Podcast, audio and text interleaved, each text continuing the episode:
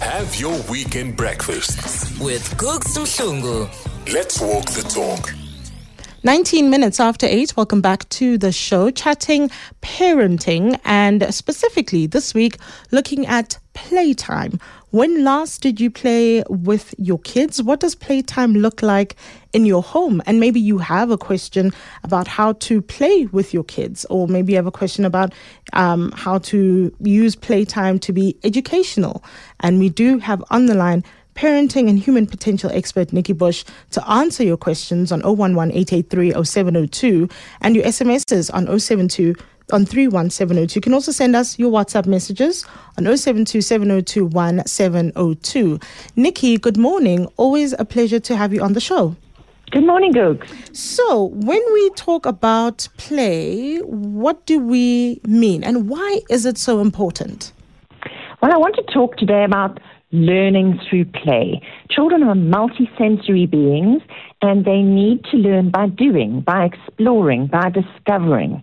And I think when we think about play, we think, oh my goodness, if you were ever brought up with Monopoly, three hours of Monopoly with my children, I don't have time for that. So you just take play off the menu. But actually, play can be very incidental. It can happen in very ordinary ways while you are doing what you have to do anyway. So I want to talk this morning about how you can turn what's in your grocery trolley or in your pantry into a playful, fun learning experience mm-hmm. because it's a creative way to grab your child's attention, keep them away from a screen, keep them close to you, and teach them something valuable at the same time. Because one of the things I was wondering is I, I know just for me as an adult, I do have a lot of screen time. And I'm always trying to find ways to not be looking at a screen. Because if I'm not looking at my phone, I'm looking at my laptop for work. If I'm not looking at my laptop, I'm looking at a TV screen or a computer screen. So we do have a lot of screen time. Um, and what is the impact on children of the amount of screen time they're being exposed to? And how does then play, you know, how, how does play help with that? Why is it important in that context? Yeah. So screen time is of course rife because we're living in a in a very digital world and we're not living in an either or world. It's a both and world. We have to find ways to incorporate screen time and real play time but we're fast forgetting what playtime looks like. And children need to learn with all of their senses and in a three dimensional way in order to make sense of the world. So let's talk about some grocery items, for example, how you can create a 3D multisensory learning experience that is playful and costs you nothing. Mm-hmm. So something like beans, you know, speckled beans and butter beans. Get a packet of each, mix them all together, pop them down on the kitchen table while you're unpacking the groceries or cooking, and get your child, if they are somewhere between four and eight years of age, to separate the white butter beans from the brown speckled beans. So that is a sorting and matching activity. It's about similarities and differences. Really great foundational activity for reading and writing. Then they can also pick up um, these speckled beans in one hand. How many, if there are two kids, how quickly can you pick up a handful of beans with only one hand? And that is called squirreling. And they will do it with their dominant hand. And this is all exercise for holding a pen or a pencil because we're actually strengthening the entire hand. And just thinking about these beans, it's amazing how you can be creative and create a picture with your beans on the kitchen counter. Children actually find this fascinating. You know, they've been brought up in a high tech world. Now we're giving them some low tech fun that they wouldn't have thought about themselves. Hmm. And it's like, oh, wow, who can make the longest line? Can I make squares and triangles with my beans? How about if your child is learning to write letters at school, if they're in grade one, they can now create their letters out of beans. So you're thinking out of the box. You're being a source of magic, wonder, and surprise. And kids need for us to be that every now and again. Um, for many people, you often hear, especially you know, uh, when with people who work outside of the home, is that it just doesn't feel like there are enough hours in the day to do everything.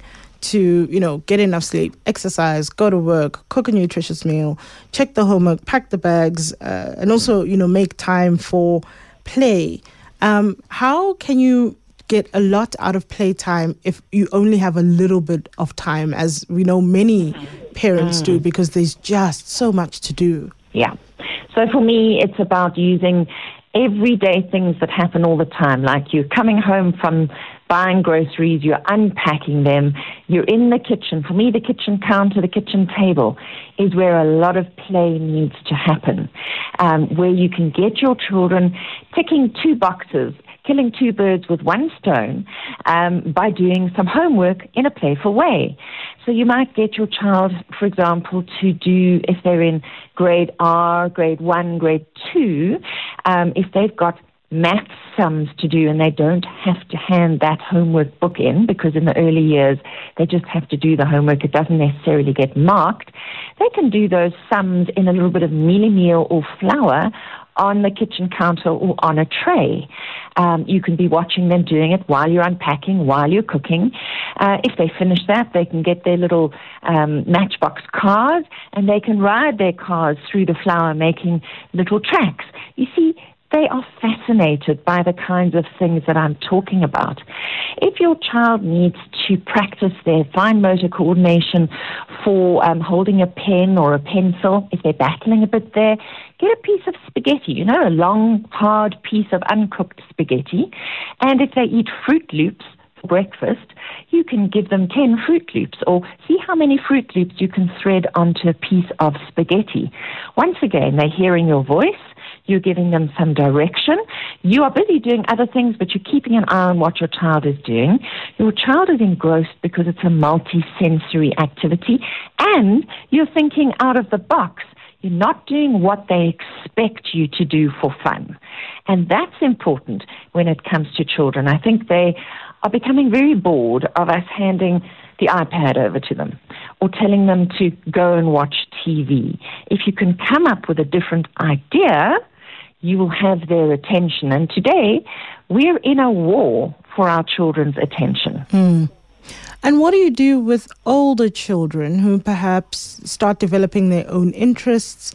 Um, and, you know, they've got friends, they've got, but still play, even after sort of when you're quite young in sort of the foundational years, play remains quite important. In fact, I, I, as far as I know, we're encouraged to play you know, throughout our lives.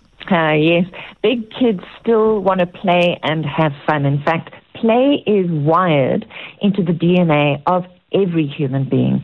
And stopping to play is a wonderful way to hit the pause button to slow down just a little bit. In fact, if you've got older children, go to toytalk.co, one of my websites, and go and look up the game Newmarket. And this is a gambling game with two decks of cards, normal, cheap, you know, cards with hearts and spades and um, ones, twos, and threes, and kings and aces, those kinds of cards, and a box of butter beans, and we gamble with butter beans. And it's a fantastic family game. In fact, it's a fantastic game for adults if you are having people round for a braai, because play is just the ultimate connector. It levels the playing field. It's a completely different language to mum and dad standing there saying, "Now do your homework." Um, when we when we play, it's just so different. So parents don't underestimate the power of play.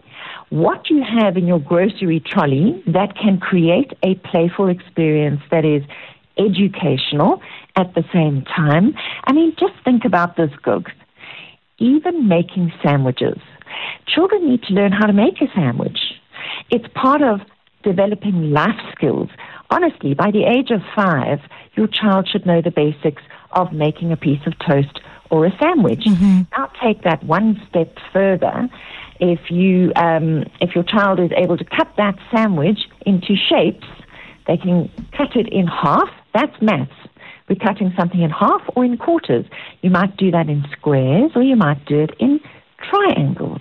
You might do it in rectangles. So shape is actually the basis of the alphabet. And our children learn shape before they ever learn letters because there's a connection there and we are wiring their brains for academic learning later on. So anything you do with your children with regard to the kinds of things I'm talking about, sorting Smarties into color groups. You know, there are about six different colors in a Smartie box. Mm-hmm. Um, you know, you can have fun in a restaurant by just buying a little box of Smarties and having your child create fun out of nothing by sorting the colors into groups, by making counting towers. Which color do we have the most of? Which color do we have the least of? And then building a picture out of those colored Smarties. Hmm. If you're a parent that's looking for some ideas on where to start, how to start, and I love how you keep talking about it doesn't need to be complicated. It can be as simple as you've just come back from the grocery store and are groceries to unpack. It's as simple as using making a sandwich. Um, where can you find some of these tips? Um, to to start using what you have in the house for playtime? Well, uh, because I'd like to just recommend that our listeners go to Facebook and join my closed Parenting Matters Facebook group, and they'll find me there for the next few minutes. Great. Nikki, always a pleasure chatting to you. Thank you so much for your time. Great pleasure. That's, See you next week. Chat next week. That's parenting and human potential expert Nikki Bush talking about the importance of play, but also how you can use ordinary things and ordinary um, time in the house, like unpacking groceries, to use for playtime.